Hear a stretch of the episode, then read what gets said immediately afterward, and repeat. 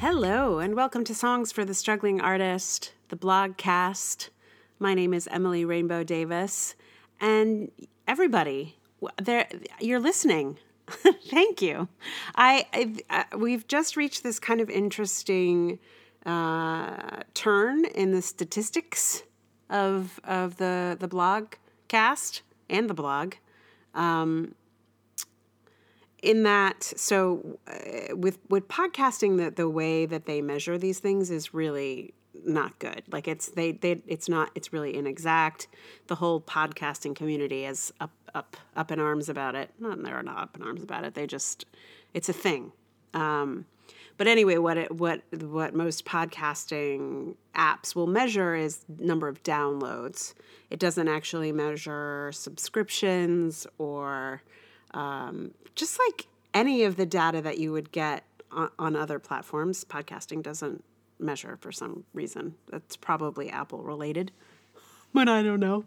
Um, anyway, uh, what what Anchor does? Anchor is the podcast um, host that I use. Um, they track uh, average numbers of listeners, um, which is technically numbers of downloads. So people could have downloaded and not listened at all. Um, or they could have listened and not downloaded, and that wouldn't count anyway. It's ridiculous. But that number has doubled in the last, I don't know, handful of months. Like my average listeners used to be somewhere between like 13 and 17, and now it's pretty solidly 30, 31. So thank you for for listening, for sharing with other people maybe? Is that is that what's happening? I don't know. Uh, but i appreciate the the boost. It's funny because this used to be the least popular thing that i did this podcast and it's slowly becoming the most popular thing that i do. Uh, i mean i, I if the, if i have a blog that hits it can go well over that but i think average wise it's really somewhat like I don't know. I don't know what the math is, but you know, uh, there there are blog posts that get you know say thirteen to seventeen views, if I'm lucky, um, and then there are ones that will hit kind of bigger, really rarely. Um, so maybe it all averages out. I don't know. Uh, but at the moment, you know, this is averaging out better than, than anything else. So thank you. Feels like a kind of measure of success in a, in a strange way. Um, but I mostly just want to thank you for, for listening and for sharing, uh, for rating if you're doing that somewhere. I, I can't see any of that. If that's happening, I don't know. I suppose I should check.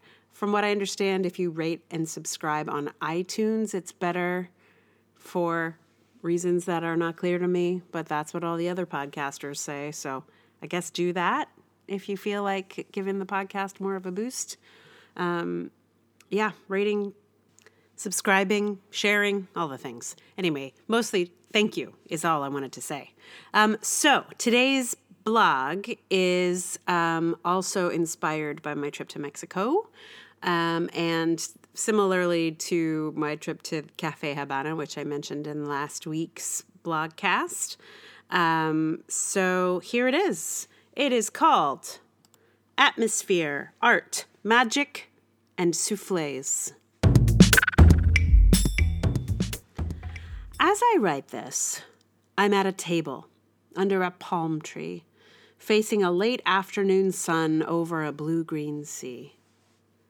It is a beautiful location, perfect for reading or bird watching or people watching. But it is curiously not perfect for writing. At least, not for me. About a week before, I was in a restaurant with a storied history, with a legacy of writers and revolutionaries at their tables. It was not my usual sort of spot, and I didn't have nearly enough time there, but it was perfect for writing. Why? Why? Why does a cafe with dusty old photographs on the wall have more power than a beautiful sunset beach? The answer is atmosphere. There is something in an atmosphere. There is something in an atmosphere that speaks to a writer and gives a little lift to the pen. That is why a soulless Starbucks, despite a comfy chair and the arty decor, does absolutely nothing for me. And the Hungarian pastry shop, if I can find a table, is magic. There is a sense of magic in a place where other artists have hashed out their arguments and ideas. There's a kind of possibility patina of the past on the walls. I imagine there's a similar magic at an artist's colony, like a Millay, an O'Neill, or a MacDowell, a sort of creative breeze that blows through there, whispering concentration, inspiration, whispering solidarity, perhaps. As lovely as a beach is, as pleasant as the atmosphere can be, the beach's inspirational voice is not so writerly. It feels very elemental asking you to consider the sun and the moon and the waves and the primal rhythms of the universe. And none of those things make very good drama. So the atmosphere does not so much serve the work I'm interested in. Maybe if I were a nature poet, it would be my fairy dust, but as it stands, the magic is most likely to happen in a dingy old cafe with mismatched chairs and a surly waitstaff who mostly leave you alone. Can I write without it? Of course. I can write anywhere with coffee and a table. I can set words down in any old place. One of my regular spots is a bubble tea place with almost zero atmosphere. Seriously, the music is terrible, the lighting is terrible, and the seats are uncomfortable, but it's fine. I make it work. However, if I get a chance to be in a place that gives me more than basics, there's more chance for magic. I think about the practice of writing as being a little like cooking. And I'm not much of a cook, so if this analogy falls flat, that'll be why. But certainly, when you set out to cook, you gather the ingredients and you can probably make a reasonable meal. Let's say you've got some eggs and some milk and some flour and butter. If you mix them up and put them in the oven, you're going to get something edible. But only under the exact right conditions are you going to get a souffle. It can literally depend on the atmosphere. The fallen souffle will taste fine. You can eat it no matter what. But to get the delicious light texture of a souffle, you're going to need good atmosphere. A door slam can ruin the whole thing. My writing process is the same. The ingredients are pen, paper, coffee, and uninterrupted time in the right atmosphere, I can write a souffle. In most instances, I'm just writing an omelet. It's fine, it's good. Whatever atmosphere I'm in will make its way into the work a little bit. So, if I can, I prefer a place with atmosphere that might push me past the boring old omelet and into souffle territory. This post, for example, is not a souffle. It's fine. It gets the job done. But I wrote it on a beach with some tourists shouting over me about happy hour and constant interruptions and some really lousy coffee. This post could never be a souffle. And I knew it the moment I sat down. That's how it goes. I sit down with the same ingredients every day, and if I'm lucky, if I'm very, very lucky, a souffle will happen even in less than ideal circumstances. But mostly, I just get some utilitarian art food out of my labors. And some days there's magic. So, I got some new followers on the blog for this post that are almost all like cooking based. I think sometimes in WordPress, which is where my, my blog is hosted, they're kind of thematic there mu- there must be like people just doing searches on themes or or they go to some cover page that I don't know about that has blogs about the thing that they're interested in. Um, but anyway, I got a bunch of new followers who are are cooking related from this blog post, which is hilarious because I don't feel that I have any particular insight into cooking. Um, I am not a good cook. I mean, you know, I can get the job done if I have to, but I am uninspired. um, so yeah, that fun fun fact. I now have a few cooking followers. Um, in addition to liking and subscribing and all of the things around the blog, if you feel like you want to throw some more support my way, um, it is always, always, always welcome. Uh, Patreon is the sort of top tier of support. Uh, you can find that at patreon.com slash Emily R. Davis. Uh, also, you can help me pay for the next album uh, to move over to CD Baby. Um, rather than renewing over at Reverb Nation, I am moving albums from um, Re- Reverb Nation to CD Baby, where I will not have to pay a, a yearly fee once it's moved. I'll just have to pay. Um, their sale price now is twenty nine dollars. So basically, I need to come up with twenty nine dollars per album to move those over. Um, so I have four more albums to go. One has been moved. I have four more to go. Um, at each at 29 bucks. So if you want to be the sponsor of one of those albums, um, you can go do that on Ko-fi.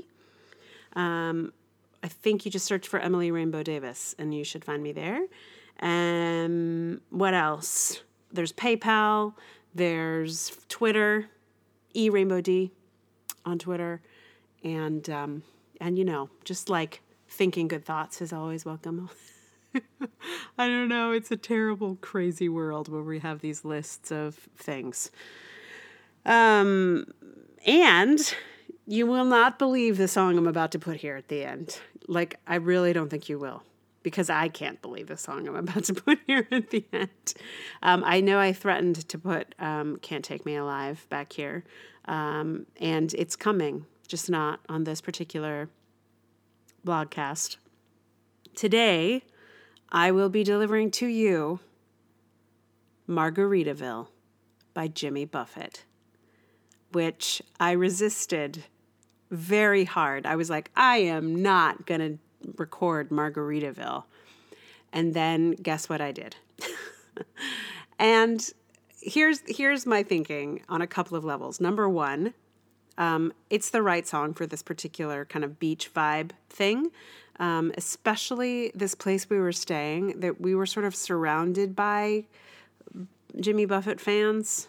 Like, I feel like Americans in Mexico just kind of uh, they they just kind of exude Margaritaville vibes. Um, I didn't really write about that, although I did in my review of the place we stayed mention that they had a vibe.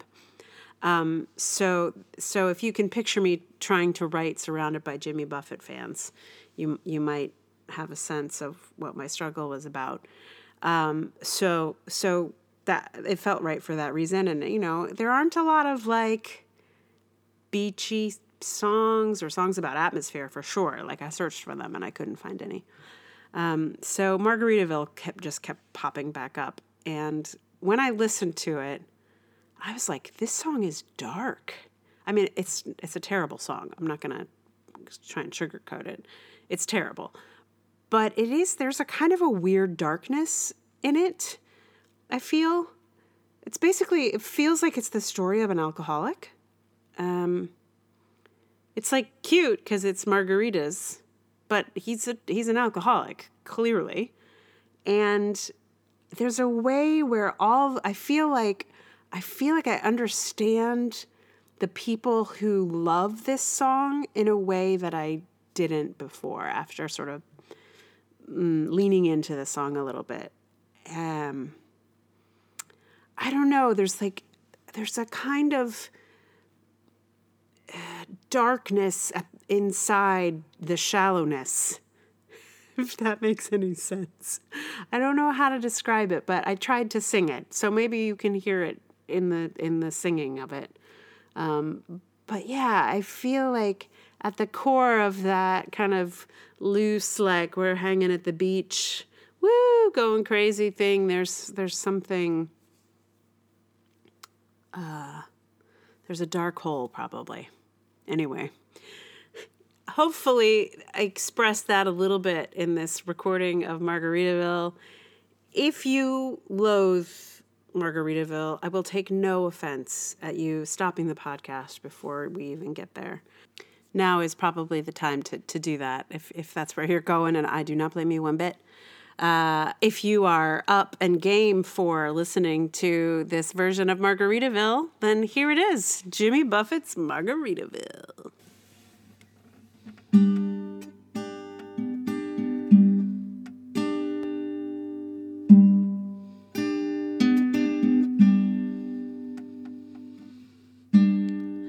Nibbling on sponge cake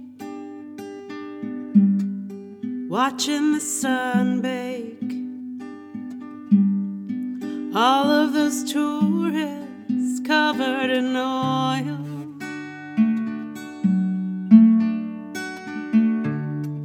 Strumming my six string on my front porch swing. Smell those shrimp, they're beginning to boil.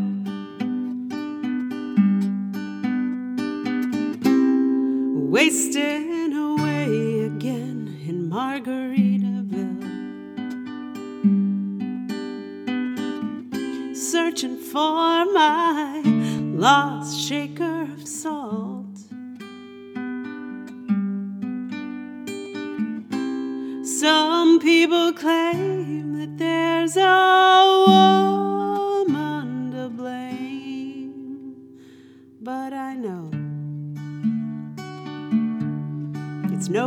nobody's fault.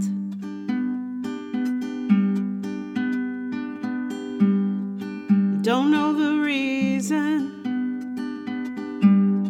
I stayed here all season. Nothing to show but this brand new tattoo. But it's a real beauty. Cutie. And how it got here, I haven't a clue. Wasting away again in Margaritaville. Searching for my lost shaker of salt.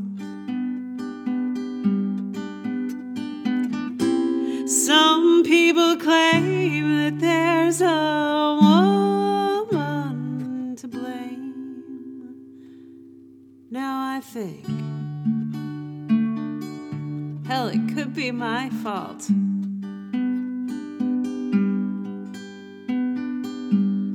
I blew out my flip flop, stepped on a pop top, cut my heel had to cruise on back home. There's booze in the blender, and soon it will render that frozen concoction that helps me